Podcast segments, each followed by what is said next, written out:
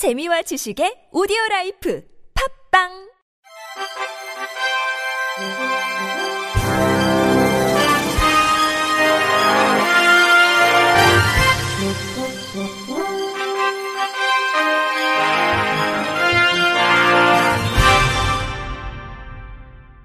청취자 여러분 안녕하십니까? 2월 첫째 주 주간 KBIC 뉴스입니다. 오세훈 서울시장과 단독 면담을 가진 전국 장애인 차별 철폐연대가 오는 13일까지 열흘간 지하철 탑승 시위를 멈추기로 했습니다. 하지만 면담에 대해 사회적 해결을 위한 대화가 아니라 공식 협박 자리였다고 평가하면서 서울시와 또 다시 각을 세웠습니다. 전국 장애인 차별철폐연대 박경석 대표는 어제 오전 MBC 라디오 김종배 시선 집중에 출연해 오세훈 서울시장과 면담을 마치고 동료들과 정말 진지하게 생각한 끝에 시민들에게 사회적 해결을 제안드리려 한다고 이같이 밝혔습니다. 박 대표는 이날 라디오에서 저희가 원하는 것을 시민들이 책임있는 기획재정부와 서울시에 얘기해 줄 것을 부탁한다고 말했습니다. 한편 전장현은 이날 오전 보도자료를 통해 오 시장이 탑승 시위를 가리켜 극단적인 형태의 시위라고 지칭한 데 대해서는 극단적인 형태의 차별에 대한 저항이라고 맞받았습니다.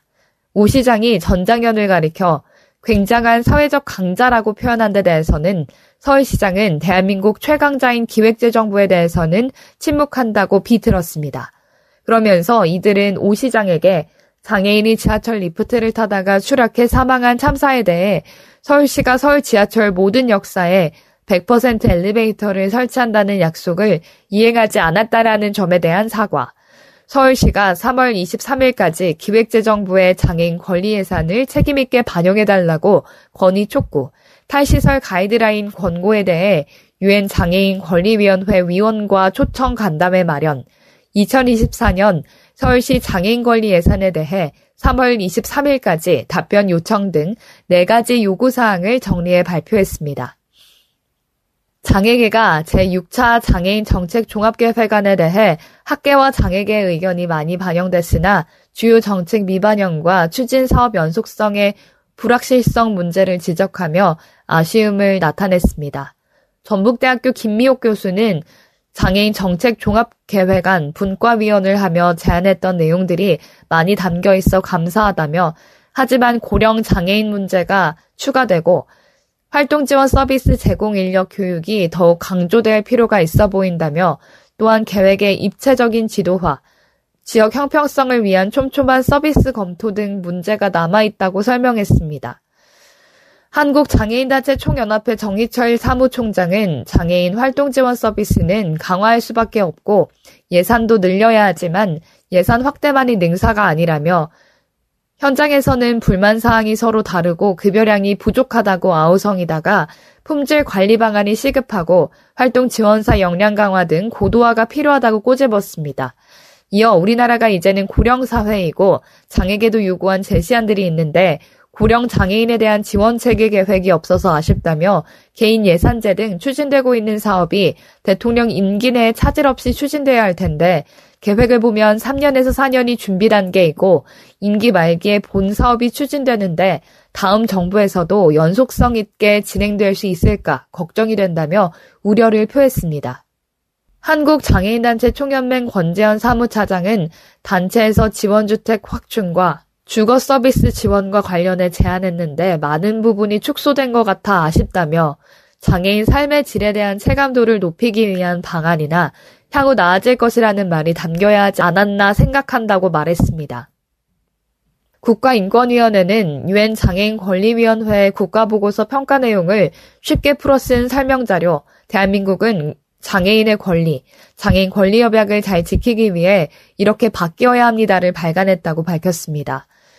유엔 장애인 권리위원회는 한국 정부가 2019년 제출한 유엔 장애인 권리협약 이행 현황 국가보고서를 심의한 뒤 지난해 8월 최종 의견을 내놨습니다. 이번 설명 자료는 이러한 유엔의 평가 내용을 발달장애인과 아동, 노인, 이주민 등이 쉽게 이해하도록 풀어 쓴 것입니다. 자료는 인권위 홈페이지나 인권도서관 홈페이지에서 내려받을 수 있습니다. 2028년 로스앤젤레스 패럴림픽 22개 정식 종목이 확정됐습니다. 22개 정식 종목은 태권도를 포함해 배드민턴, 보치아, 오인제 축구, 골볼, 유도, 카누, 승마, 탁구, 휠체어 테니스, 휠체어 펜싱, 휠체어 농구, 양궁, 육상, 배구, 좌식 배구, 수영, 조정, 사격, 트라이애슬론, 휠체어 럭비, 사이클입니다. IPC는 LA 패럴림픽에 포함되기 위해서 신청서를 제출한 33개 종목을 평가한 결과 향후 LA 패럴림픽 조직위원회가 한개 이상의 종목을 추가 신청하면 연말 집행위원회에서 종목 수를 최종적으로 결정할 예정이기 때문입니다. 앤드류 파슨스 IPC 회장은 33개의 우수한 지원서를 받았기 때문에 집행위원회에게 매우 어려운 일이었다며 LA 패럴림픽에 포함된 스포츠는 패럴림픽의 다양성을 보여줄 경쟁적이고 매력적인 스포츠라고 설명했습니다. 한편 LA 패럴림픽은 오는 2028년 8월 15일부터 27일까지 개최됩니다. 대통령 직속 국민통합위원회가 장애인 이동 편의 증진을 위한 6개 중점 정책 제안을 내놨습니다.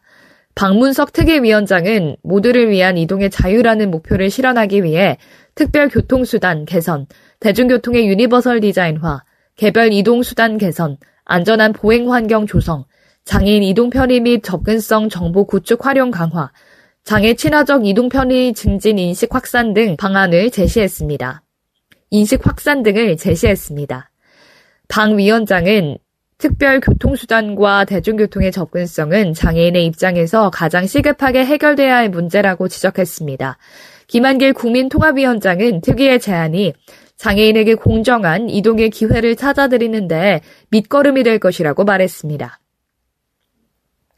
한국장애인 고용공단이 공공기관 인사 담당자와 장애인 근로자의 직장 생활에서 활용할 수 있는 공공기관 장애인 고용관리 안내 책자를 발간했습니다.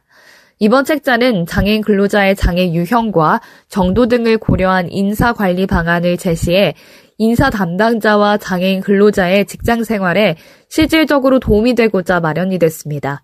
책자에는 채용 계획 수립, 모집 및 채용, 직무 배치 및 정당한 편의 제공 지원, 근로 계약부터 퇴직 시까지의 고용관리 방안 등 장애인 근로자 인사관리 단계별 내용이 수록됐습니다. 특히 각 단계별로 관련 법령과 지침, 타 기관 사례, 실제 공공기관 인사 담당자 및 장애인 근로자의 인터뷰와 설문을 모아놓은 Q&A, 채용과 연계된 공단 지원 사업을 실어 한눈에 확인할 수 있도록 구성했습니다. 공공기관 장애인 고용관리 책자는 공단 누리집 발간 자료실에서 전자문서로 내려받을 수 있으며 지난해 장애인 고용 컨설팅 대상 공공기관에 책자를 배포할 예정입니다. 글로벌 온라인 동영상 서비스 넷플릭스가 최근 롯데시네마 건대 입구에서 정의를 오디오 화면 해설 및 청각장애인용 자막과 함께 관람할 수 있는 배리어프리 극장 상영회를 열었습니다. 현장에서는 넷플릭스의 배리어프리 기능 소개 공간을 운영해 배리어프리 기능의 사용법 등을 조명했으며 상영 전에는 정이의 연상호 감독과 김현주, 류경수 배우의 무대 인사도 진행됐습니다. 이번 상영회를 위해서 화면 해설 검수에 참여한 시각장애인 권순철 씨는 화면 해설 수요자의 의견이 적극적으로 반영된 뜻깊은 행사로 이번 배리어프리 상영회를 계기로 더욱 많은 분들이 배리어프리 콘텐츠의 필요성에 공감할 수 있게 되기를 바란다고 소감을 밝혔습니다. 청각장애인용 자막을 검수한 청각장애인 최하늘 씨도 정이의 배리어프리 기능은 영화에 대한 이해도를 높이는 것은 물론 섬세한 감정선도 고스란히 전달된다고 말했습니다. 넷플릭스 관계자는 넷플릭스가 전하는 엔터테인먼트의 즐거움과 특별함이 모두의 일상이 되도록 앞으로도 베리어 프리의 중요성과 가치를 전하며 지속해서 발전해 나가겠다고 밝혔습니다. 이상으로 2월 첫째 주 주간 KBIC 뉴스를 마칩니다. 지금까지 제작의 이창훈, 진행의 유정진이었습니다. 고맙습니다. KBIC.